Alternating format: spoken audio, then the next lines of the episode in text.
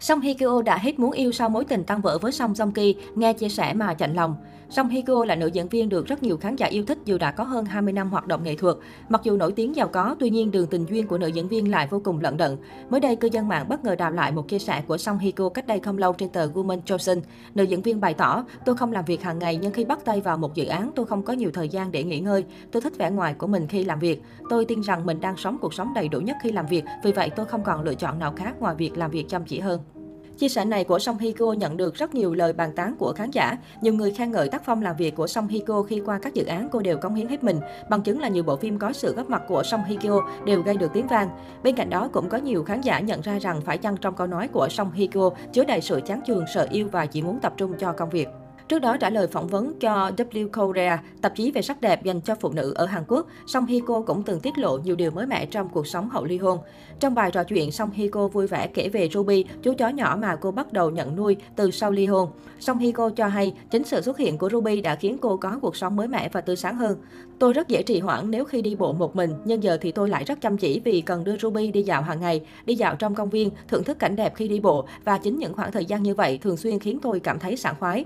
Nếu bạn chủ yếu ở nhà tập các bài thể dục thì có lẽ bạn sẽ không đủ nghị lực chống lại đồ ăn. Chú Cuốn thường thức dậy vào lúc 7 giờ sáng. Tôi cũng có thói quen như vậy. Nhờ có Ruby, một ngày trôi qua rất nhanh, Song Hikyo nói. Sau khi ly hôn với Song Joong Ki vào tháng 6 năm 2019, Song Hye Kyo sống khá kiến tiếng. Cô thỉnh thoảng chia sẻ vài hình ảnh trên trang cá nhân và hầu như ít nhận lời phỏng vấn của giới truyền thông. Song Hye Kyo dành thời gian gặp gỡ bạn bè, đi du lịch và làm quen với nhiều trải nghiệm mới để lấy lại cân bằng trong cuộc sống sau cú sốc hôn nhân.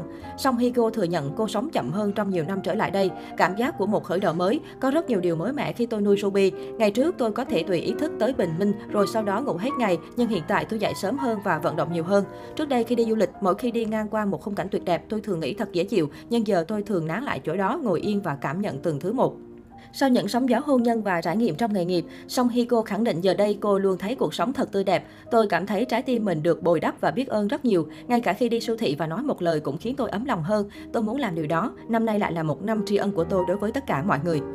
Được biết, ở thời điểm hiện tại, Song Hye Kyo đang cực lực cho dự án The Glory, được dự đoán sẽ lên sóng vào cuối năm nay. Trong The Glory, Song Hye Kyo đóng vai Moon Dong Eun, một giáo viên tại trường tiểu học tư thục Sembyeong. Quá khứ, Moon Dong Eun từng bị bạo lực học đường và phải nghỉ học trung học từ bỏ ước mơ trở thành kiến trúc sư.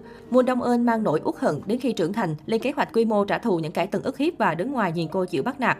Âm mưu của Moon Dong Eun khởi đầu bằng việc cô trở thành giáo viên chủ nhiệm lớp con kẻ đã từng hành hạ cô. The Glory cũng là bộ phim đánh dấu màn tái hợp của Song Hye Kyo và biên kịch Kim Eun Suk từ sau thành công của Hậu duệ mặt trời vào năm 2016. Nhiều khán giả kỳ vọng The Glory dưới ngòi bút của Kim Eun Suk sẽ là bộ phim vực dậy sự nghiệp phim ảnh của Song Hye Kyo sau các dự án không mấy thành công.